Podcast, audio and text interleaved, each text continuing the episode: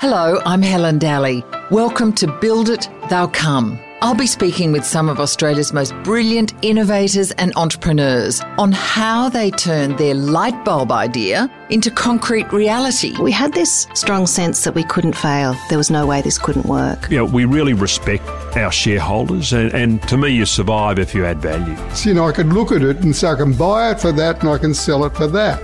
And so, if you've got that ability to buy and sell and trade, some people have got it, some people will never get it. Some are household names, and some you may never have heard of yet. On today's episode, something a bit different.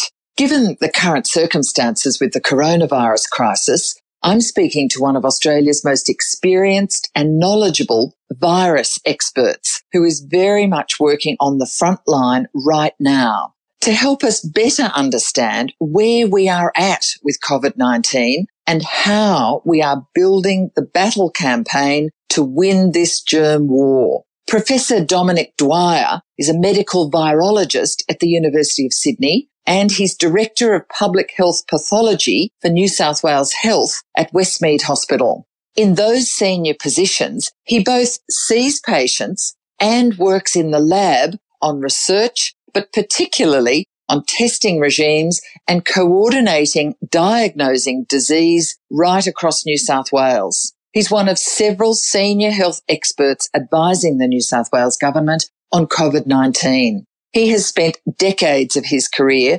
focusing on viruses and their impact on public health. He worked overseas with the WHO during the height of the SARS outbreak in Beijing in 2003. He's knowledgeable about the Zika virus outbreak just a couple of years back. Way back, he was involved in the treatment of some of Australia's first HIV AIDS patients. He took time out of his 14 hour long days at the hospital to speak to me by phone on Build It They'll Come, for which I'm very grateful. I spoke to Professor Dominic Dwyer in the morning on Friday, April 3rd.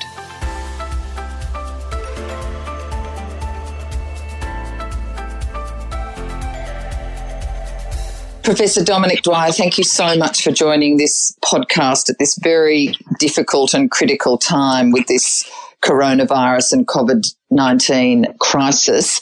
Firstly, you're a medical virologist and you are also the Director of Public Health Pathology for New South Wales Health. Just briefly give us a picture what that actually means. Thanks very much, Helen, for having me on. Uh, look, the role that I do is working in public health pathology, so making sure that the laboratories are ready to support public health activities in New South Wales and indeed Australia and the region. In the case of COVID 19, what that means is providing the laboratory testing that's fundamental to working out what we do with quarantine, home isolation, as well as patient management. And can you paint us a picture of what your day is like? No doubt you're frantically busy, you and your teams, all the hospitals we're hearing already at this stage are, you know, really running ragged. Can you give us a picture of your day? Are you trying to socially distance even from your colleagues? Are you in a lab? Are you in the hospital? Are you seeing what's happening in the wards?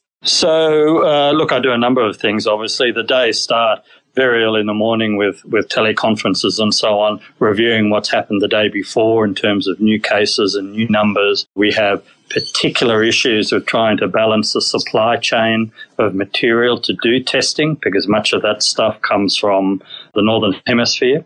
We uh, manage the identification of patients, meaning that the clinicians can work out whether the patients need to be hospitalized or managed at home in, in isolation. The increasing number of patients being admitted to hospital is obviously starting to, you know, have an impact on, on hospital management. Initially, all the cases came to Westmead Hospital because that's the state quarantine hospital as well as the state public health laboratory. But now the numbers of cases are higher than what Westmead alone can manage. And so patients are now spread amongst a number of different hospitals. So the laboratory testing anyway drives what hospital clinicians do and what hospital management does in terms of patient management. And how do you uh, feel yourself and how do you keep yourself well and your teams? Well, look, I think it's difficult. Uh, uh it's very interesting the psychology of these sorts of outbreaks, and, and I've been I worked in China during the SARS outbreak a decade yes. or so ago, and saw it there to see a city like Beijing completely empty. You see basically the very best of behaviour, and sometimes the worst of behaviour. I think the way the clinicians and the laboratory people have uh, acted has been fantastic. You know, it's a little bit like the bushfire scenario. They're all in there helping. They're well and truly putting in long hours, a lot of stress, uh, and anxiety about themselves and their families and all of that sort of stuff. Of course, sometimes you see in the community anyway, uh, pretty poor behaviour. The whole toilet roll scenario and all of that sort of stuff is an example of that. Mm. So, so the psychology of, of handling people and so on becomes really important. Certainly, healthcare workers, by virtue of the job they do, are actually generally very good and they're there to help and they often and frequently do more than kind of what they're paid for. Uh, uh, and, and I think that's one of, you know, that's one of the reasons people enter that industry. At this stage, are Australian health workers getting sick or seriously sick in any sort of numbers, or does that alarm you or worry you? Oh, it certainly is a worry. We've been uh, concerned from the get go about the safety of our healthcare workers. Funnily enough, in the laboratory, it's much less of an issue because we're handling specimens and so on, and we do that in a very protective manner anyway. But in the clinical side, yes, we're very worried about the staff. Fortunately, there's been very little healthcare worker infection in Australia, and most of the ones that have been identified in New South Wales have actually acquired the disease in the community, not at work. That's a contrast to perhaps what we've seen in, for example, Italy or in the US, where there have been very high rates of healthcare worker infections. The key to healthcare worker infections and stopping them is having access to the personal protective equipment, the PPE, uh, and that is a really, again, a logistics issue, really. Um, uh, getting that in and getting people trained in doing that is uh, really important. As far as you can see, and the healthcare workers you're working with, and at Westmead Hospital where you are, do you have enough PPE? Well, I think uh, there are stresses on the access to PPE, yes, within the hospital environment and within the community and for our general practitioners and all of those sorts of groups. That sort of thing is managed by you know, the logistics people in the ministry, uh, both at the state level but also at the Commonwealth level. So, you know, there's an extensive amount of work making sure we can get access to everything, but it's tight, no, no doubt about it your whole focus, your entire career has been on viral diseases and then their public health impact. So the spreading of them and the illness that comes with that. You worked on the Zika virus in 2016, but also, as you mentioned, the SARS outbreak in, shall we say, Northern Asia, but including Singapore in 2002 3. It was caused by coronavirus, but much less infectious than this one. Can you sort of briefly in layman's layman's terms, give us your take on what's the difference? Because SARS didn't get here, did it? No, it didn't. Uh, so, and we were very lucky. I mean, there's a number of these coronaviruses that have emerged. Uh, we have a group of them that infect humans every winter and so on and have been around in humans for a long, long time. They're not terribly important. Then we had SARS uh, in 2003. Then we had MERS, which is a Middle Eastern virus, which is currently still a problem in Saudi Arabia and the Middle East. And then we've had this particular one come out of China. They're all pretty nasty infections, clearly. This one is probably more infectious than SARS, and there's probably more mild infection. So with, with SARS, most people who got it got terribly ill. Uh, and of course, there was quite a significant death rate. With this new coronavirus, with the COVID 19 infection, at least 80% of people have a pretty mild infection. Sure, some people do very badly, and there are a lot of deaths. But the problem when you have a mild infection, of course, is that these people are circulating in the community, transmitting the disease, and not really being sick enough to be in hospital where they're kind of managed, or being at home because they're too sick to go out.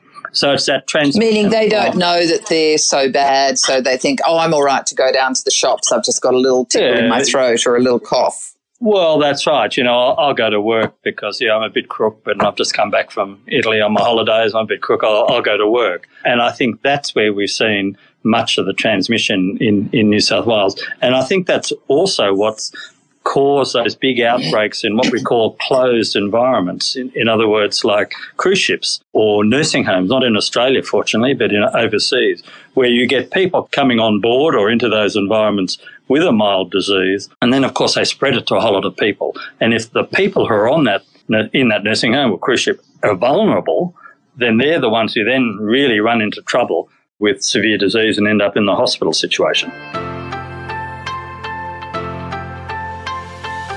Professor Dwyer, COVID 19, in your expert view, what is the best battle plan or battle campaign? And I hate to use that sort of fairly emotive analogy, but that seems to the community what it needs to be. What's the best battle plan that we can build to beat this virus?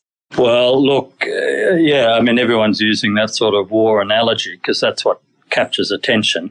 There's a whole series of things you've got to do. So, for example, from my point of view, we're really focused on diagnosing cases as quickly and accurately as possible. So then the public health folk can intervene and manage them.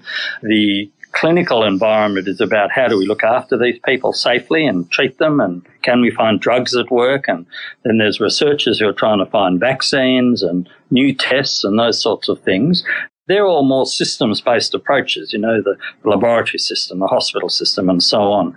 There's also a very important community response to this. And this is what I guess a government try to do. But, you know, everyone does have their own responsibility in trying to manage this themselves in the sense of obeying instruction about social distancing and isolation and stuff like that. You know, putting themselves in self quarantine when they come back from their overseas trip. All of those sorts of things. So, look, you know, it's a mixture of high end medical stuff to very basic personal practice and community behavior and a lot of things in between.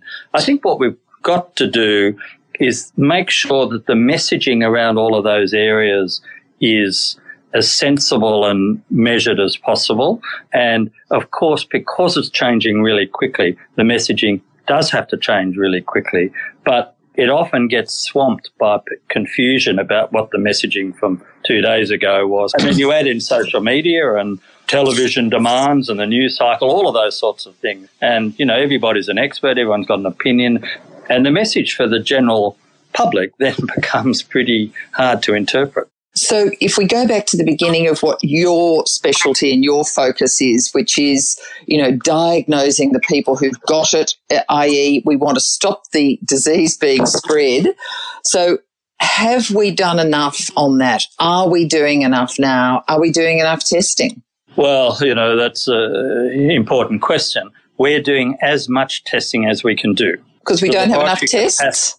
Because we don't have enough tests, because we don't have enough uh, staff necessarily, because we don't have enough laboratories necessarily, and because the population is so big.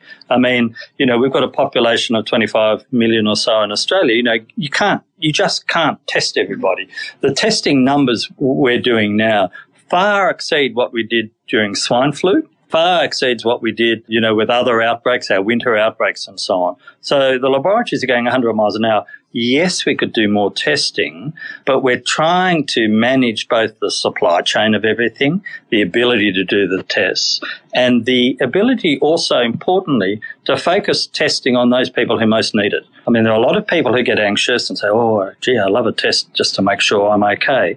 And that's fine, I get that. But really, what you want to identify people who are seriously ill, people that are going to need to come to hospital, people that are going to need to be quarantined, all of those sorts of things. So you end up with a, a priority list, if you like, of who gets testing, and you just can't do them all. Just uh, almost as an aside, and I, I bring this up, it's, it's a personal story. I returned from the United States with my husband on the 26th of February. There was no talk in the United States throughout February when we were there of any sort of COVID talk in the United States. It was all still talking about China. When we got back here, obviously we were aware of it, but nobody at the airport to tell you to, you know, you've just come back from overseas anywhere, you should think about or you should self isolate. There was no one with a temperature gauge and I wonder, did, did we miss a lot of those opportunities, letting people in from other countries, even our own citizens, until mid to late March? Yeah, look, uh, you know, it's it's easy to retrospectively look at things and say we should have done this or uh, done that. Of I mean, course. I think not not being critical, but the United States clearly missed what was going on in their own country. There was obviously significant activity going on the west coast of the USA.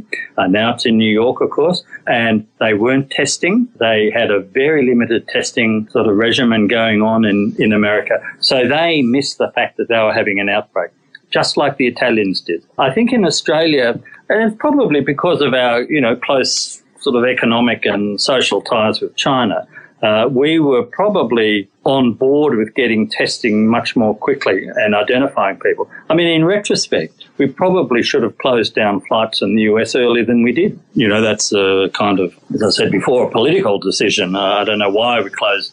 You know, it's easy to close flights from Iran, but it's it's not so easy to close flights from the USA just because of the kind of connections. Now, as to whether airports were handling things properly and advising passengers as they got off, well, you know, I don't know. Um, that's a, a border force thing. Yeah. Australia did seem to act fairly fast at the beginning. The government put the travel ban on foreign nationals from mainland China on February 1. By my reading back on that, we only had 15 cases then. Do you think we should have, you've just said perhaps we should have closed the borders to the United States earlier.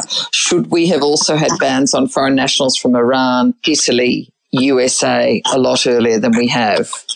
Look, I think that's really hard because these decisions are not just a, a medical or a public health decision, they're also an economic and kind of societal thing as well. And I think it's really difficult. I mean, it's easy to say, oh, well, let's close everything.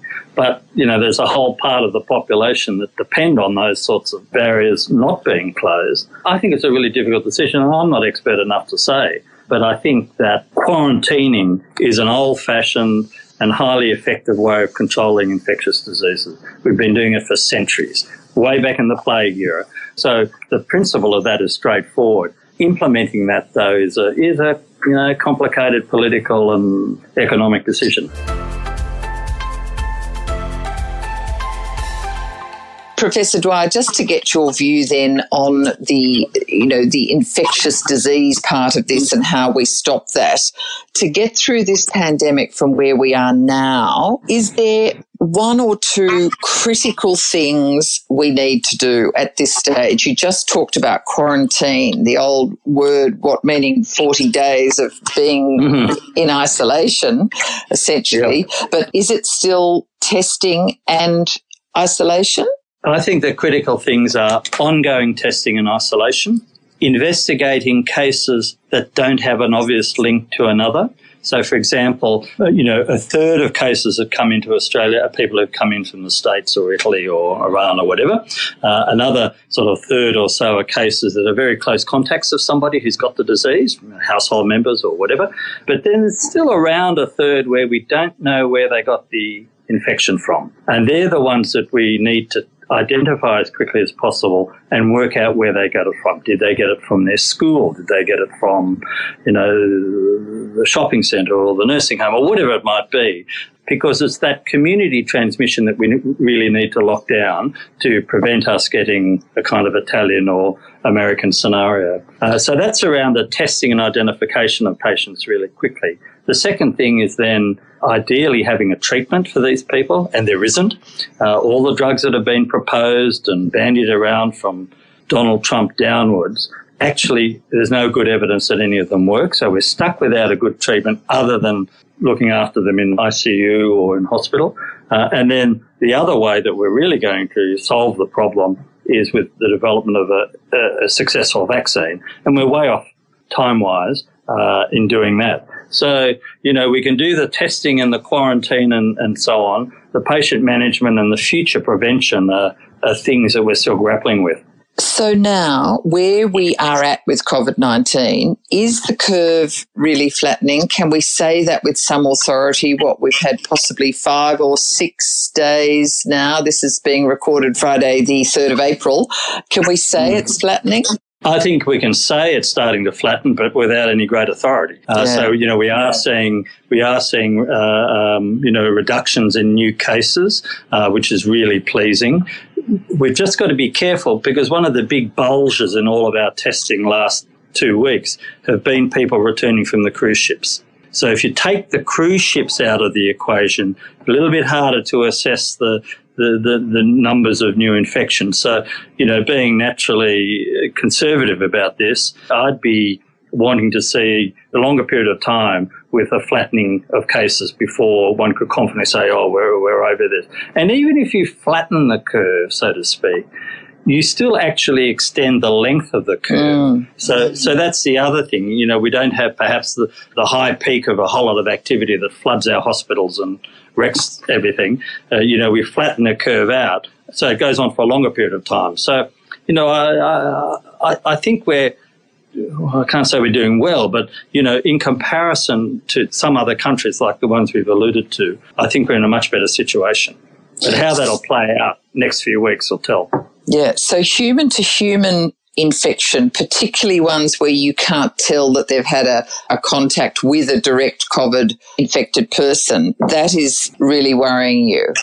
Oh, well, they're, they're the ones that, that you worry about because if you can identify the source of the infection, well, you can, you can sort of close it down, if you like. Uh, if you can't identify the source of the infection, well, you don't know what to do. Um, I mean, yes, you can put that person in quarantine or isolation, what have you, but who are all the other people they might have been in contact with? You know, that's that, that's the tricky part. Professor Dwyer, can you say how many people you health leaders estimating could get sick in this country and how many people could die in Australia? Look, I'm not sure I can say that, uh, Helen. I think that um, you need to speak to the people who model kind of impact of disease. Uh, you know, there's a whole uh, uh scientific field mm. in modeling pandemics. They're the people that sort of look at the pace of new infections daily and then work out what does that mean.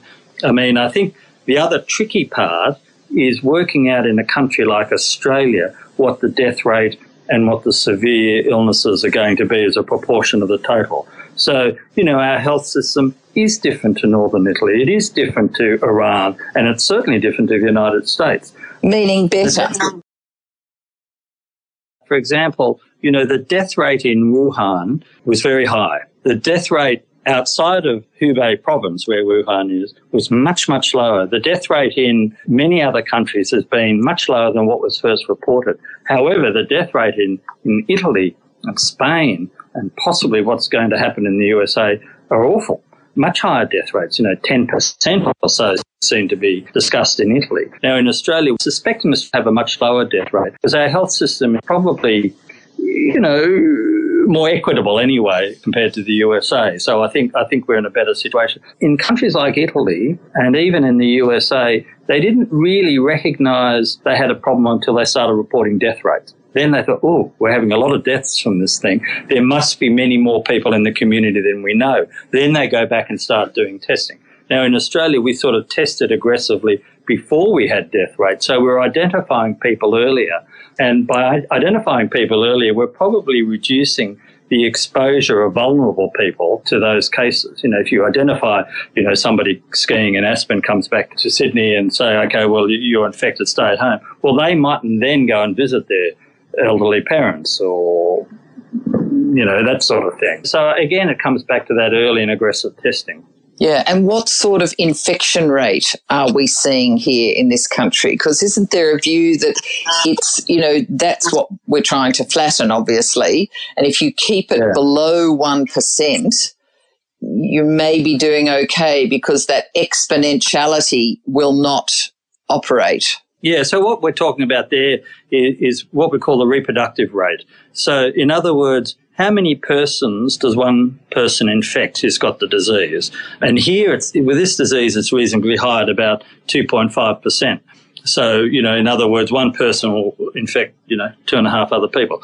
And that's what's used to model then what the likely infectious rate in the community is going to be. The evidence we have for how many people are being infected really looks at one way you can look at it is the number of tests we do and the number of tests that are positive. So for the first sort of month or, or so of all of this, we had very few people that were being picked up. It was about half of 1% were, were positive.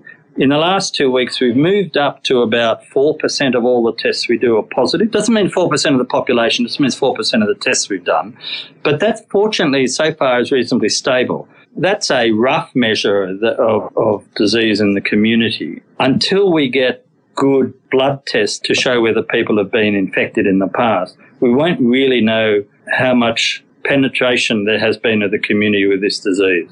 So we know with swine flu in 2009, when we went back and did a whole lot of blood sampling of the general population, in some age groups, you know, 20% of the people were infected in that first wave. Many of them wouldn't have known. What, we don't have that information yet with this coronavirus, and we haven't seen that information come from overseas yet. It's too early in the in the outbreak. I mean, we've only been going, you know, two or three months really.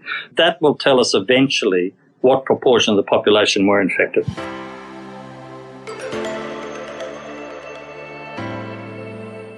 Can I just ask you about someone who's not, uh, I mean, he's an expert in, in many ways, but not an expert like you. Do you agree with Bill Gates, who's, I guess you'd have to say, is one of the great capitalists of the modern age, who says that testing and isolation is more important right now than the economy? Yes, there'll be massive economic pain and a massive bill to pay for this with the economy, but that money can be grown again, he says, but lives can't if they all die.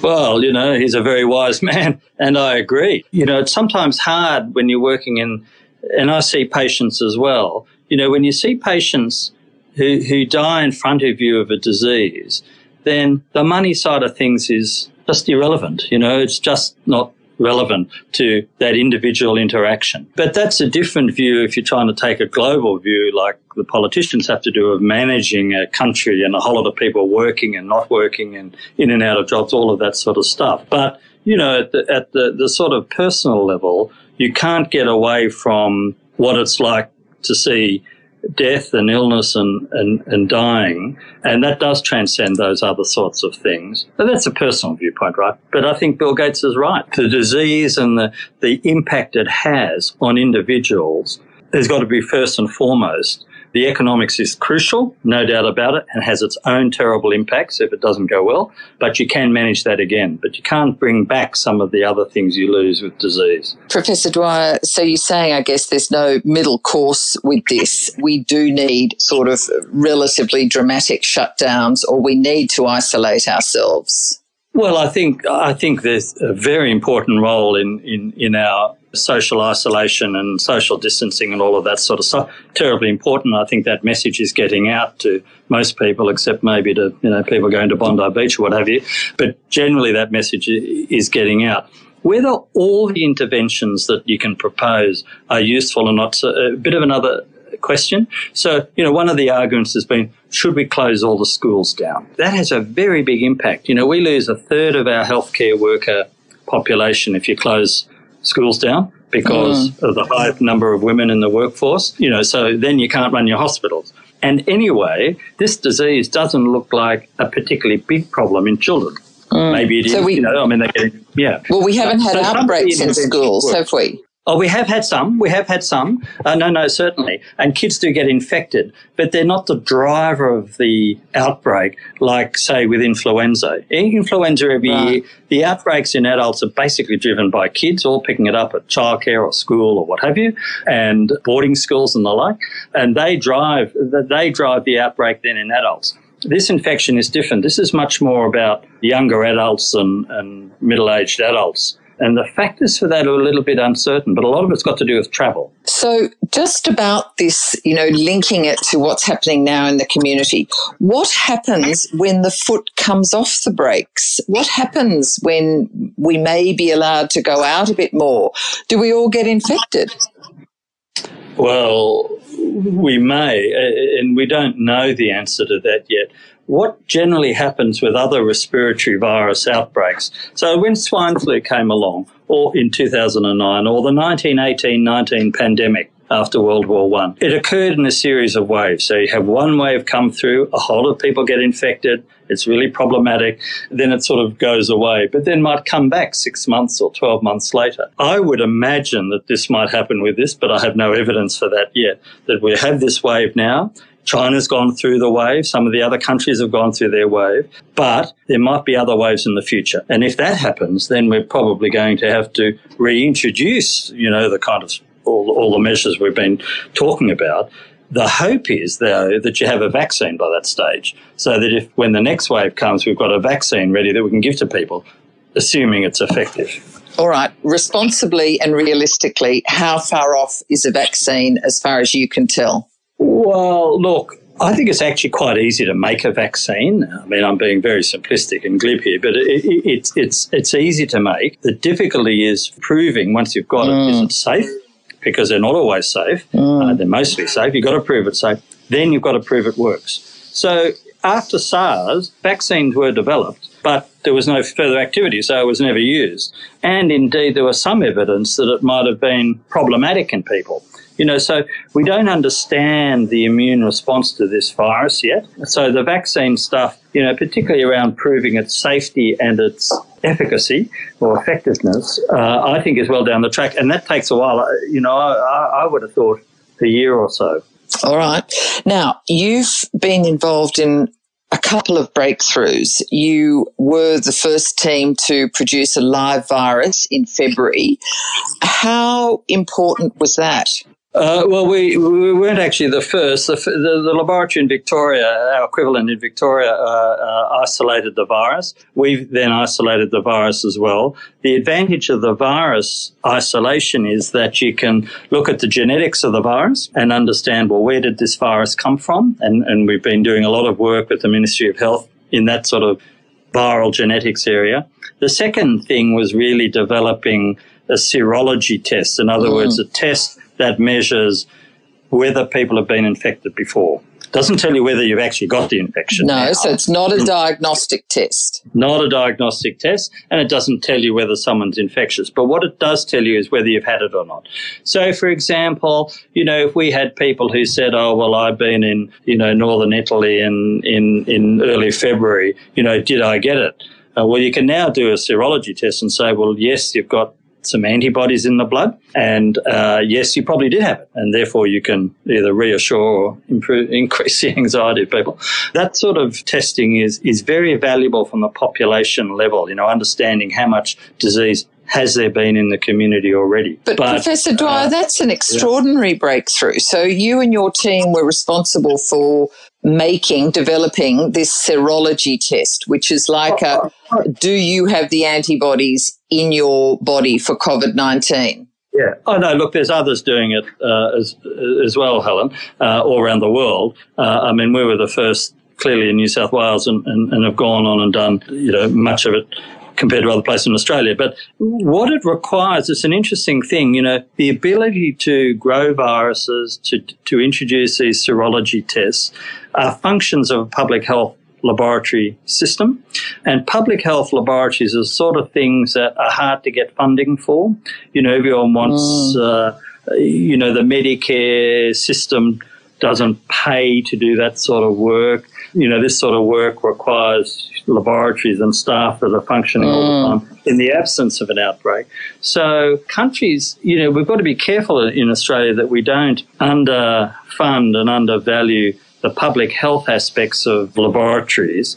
And other countries around the world have done this and got themselves in a terrible trouble. You know, public health, old fashioned public health medicine, be it the clinical side or the laboratory side, requires funding and funding in a time when people think, oh, there's nothing around. Why are we spending all this money? So you Mm. have this sort of constant debate with government about this. But it does highlight to make these breakthroughs, you've got to invest. The serology testing we've developed is what I would call traditional tests. It requires a sample of blood and all that sort of stuff. Uh, the pinprick tests are a way to try and do this stuff more quickly. The Oh, trouble right. with that is, and I know that you know the, the, the health minister of Australia is sort of bringing in you know half a million of these things. That's fine. The trouble is we don't know how good they are. you know, Mm, I see. You don't want to bring in a test that's actually not very good because that just gives you bad data and makes mistakes. So uh, I think there's a, a step to go between what might have been developed now in our in our and other labs versus um, uh, you know something you can roll out to be done in the GP surgery, you know, with a pinprick or in a drive-by clinic or Right. sort of. So yours is more a traditional blood test taken from a vein in your arm or something like Yeah, that. Now, this could be hugely important to find out who's got better from this disease and who will Yeah. have immunity. Again, this is an enormous breakthrough, isn't it? Yeah, look, it is. Look, it is important. The the uh, yeah, it, it's really important in the sense of understanding how much disease there's been in the community and who's who's recovered and so on. The tricky thing is the second part of what you said, and that's around does it mean you're immune?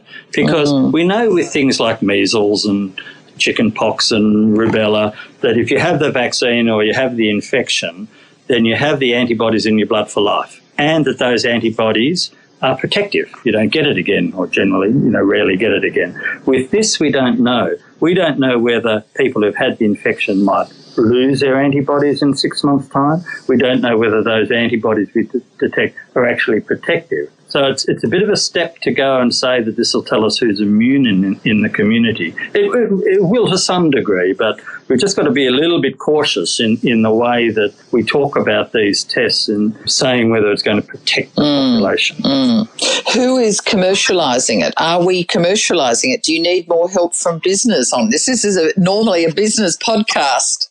Right, right. Look, I have no experience in that area whatsoever. Um, so, so moving. You're just the things- brilliant developer of these tests. You need uh, people to come and commercialize it Yeah, with you. sure, sure. Yeah, look, how things move from from sort of research and basic and applied clinical research into commercial production is a whole expert field.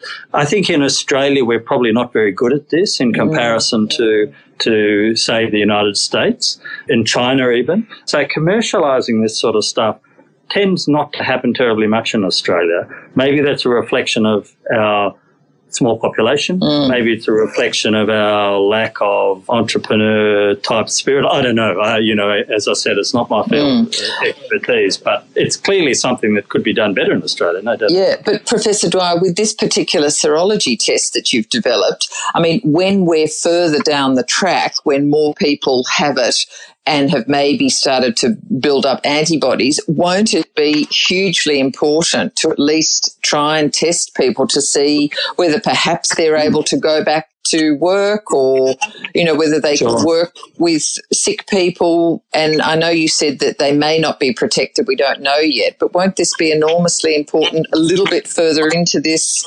outbreak? Oh, for sure. No, I think I think they will be. Uh, so how we roll this out uh, to people a little bit further down the track, as you say, uh, will be important. And you know, the commercial sector clearly has a really important role in that. I mean, there, there are you know some Australian companies working in this area. That's that's great. Usually, what tends to happen is that it's the international market that provides all of this uh, commercialisation. But we shall see. How does this end? Is the virus killed off? Do we all have to wait for the vaccine? Does it end uh. in nine or 10 weeks or does it end in three or four years? Oh, well, you know, who knows? I think with SARS, we saw that one come and go, and it hasn't been back since. I think with the MERS virus, a similar one in Saudi, it's come and it's sort of gone, but never quite gone away, which might be a reflection of healthcare systems and other things. With this one, I think it's going to come and probably stay, but in a different form. Maybe it'll just come part of our normal winter lot of viruses. Maybe over time it'll become less nasty, if you like, less pathogenic, to use a medical term. Uh, I don't know. I think it'll stay with us because there's such a high rate of mild disease. You know, it, you just can't capture everybody. It may just become another winter virus, just like swine flu did. Just another winter virus now, swine flu, and much less severe for humans than it was initially. And I think this might go that way. At least I'm hoping it'll go that way because a reduction in disease severity is really important. We don't want 20% of people ending up in hospital. No. Uh, so is herd immunity possible? Do we want at least 50% of the population infected with this COVID 19? Uh, yeah, herd immunity is very important in infectious diseases. And uh, by that we mean, you know, if you get enough people in the community that have been infected and have a good immune response to it, then the virus has got nowhere to go, if you like, to put it simplistically. I would hope that herd immunity will help here. You know, and maybe that's what contributed to stopping the outbreak in China. We just don't know, as well as all their interventions. I think herd immunity will become one of the interventions in reducing the impact of this disease, along with all the other things but doesn't that mean 13.5 million people have to, or 12.5 million people have to be infected? Well, that's what, if you got to herd immunity, you would need a very large number of people to be infected. The way you get to herd immunity quicker is with a vaccine. So if you ah. have a vaccine and you vaccinate 13 million people, well, then everybody's protect, you know, hopefully protected. So I that's see. what the vaccine's really, really key. Yeah. All right. Just really quickly, you mentioned a little while ago about drugs that there's no strong evidence for any of them. You worked early in your career with some of the early, very early HIV AIDS patients. Are none of the antivirals, the HIV drugs, uh, are they not working here? What about chloroquine? We've heard it talked about in the United States. Uh, look, I think they've been disappointing. Uh, so everyone thought that some of the HIV drugs might work because there's some laboratory evidence that they inhibit the virus. Same with chloroquine, uh, which you know has been talked about. But basically, to date, the, the data is pretty poor in showing any benefit. Uh, and in fact, all you do is make people a bit uh, you know, give them side effects in the drugs. I mean, we know with one of the HIV drugs that was very popular that they were giving it to people with very mild infection, and they all got you know terribly upset tummies and you know all sorts of other kind of side effects yeah. that made them stop the drugs. So, so the drugs have been disappointing, and it's really hard because when you see patients, you know, on a ventilator in an intensive care unit, not having a treatment for them is very frustrating. Clearly, oh, it must be know, emotionally very tough. Not that you ever let your emotions get in the way, but yeah, so so so it's very difficult. So people tend to throw things at thinking, oh, well, this might work. I'll have a go at this, which is sort of fine. But then you you can complicate the issue by making it a bit worse or, or giving a lot of side effects and what have you. So so really with drugs, whatever ideas people have, they're always best done in the context of a clinical trial to say yes, this works or no, it doesn't. Because then if you have that information, you can provide it to all the other doctors dealing with this around the world uh, and, and say this is a good idea or this is a really bad idea. just got a few quick questions if we can try and get through a couple. Who is getting it badly in Australia and needs the ICU beds or the ventilators? Is it only our elderly in this community, or are younger people getting it badly? Uh, younger people are getting it badly. So, certainly in, in the intensive care units, there are young people with severe disease on a ventilator in the intensive care unit. But the the worst outcomes, like with the flu, to be honest, the worst outcomes are in the older population. So, you know, if you're over 80 or, or over 60, you know, you have a, a worse outcome than if you're in your 20s. However, because the burden of disease is highest in the 20 to 40 year olds, at least in, in Australia, of course, you've got a large number of people infected. Some of those will end up in intensive care. So it's been a real mistake. There's been some really bad social media uh, in Australia and in the US saying, "Oh, I don't care about coronavirus because I'm young and I'll be all right." but it can be very severe in anybody. It's just that the older you are, the, the more likely that's going to happen. There's a lot of information going around the internet. I just want to ask you if some of these things are true or not. Sunshine kills the virus. Sort of, yes. Sunshine does kill the virus, but you don't have the sun shining in your throat or your lungs. So, you know, it doesn't.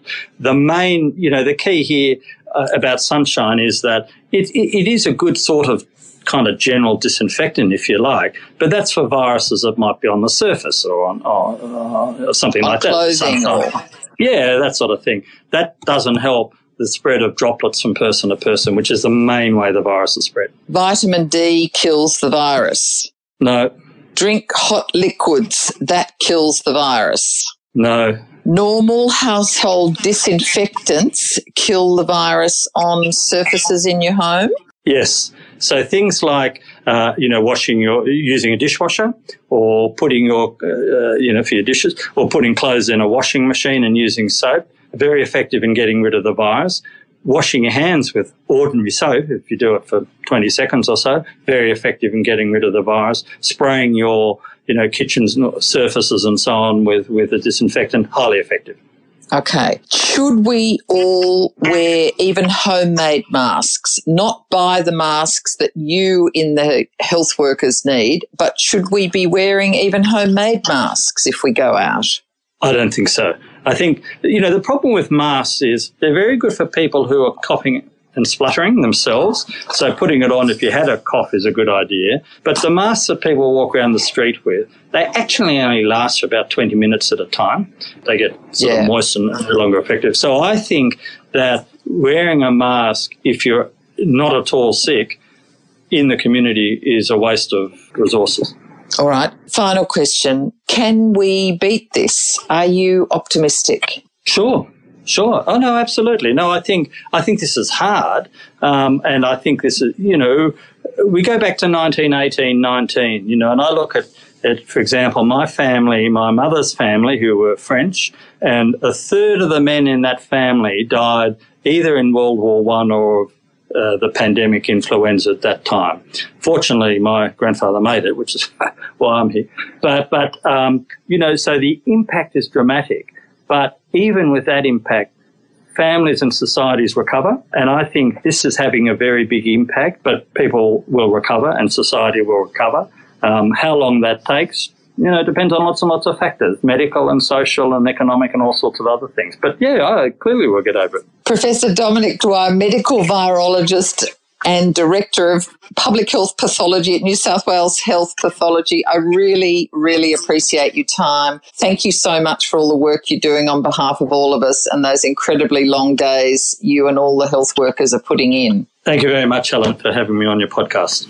I hope you enjoyed Build It They'll Come. Let me know via Twitter at Helen underscore. Better still, let your family, friends, and colleagues know. Share it around your networks, and I'd love you to give it a star rating to make it easier for others to find us.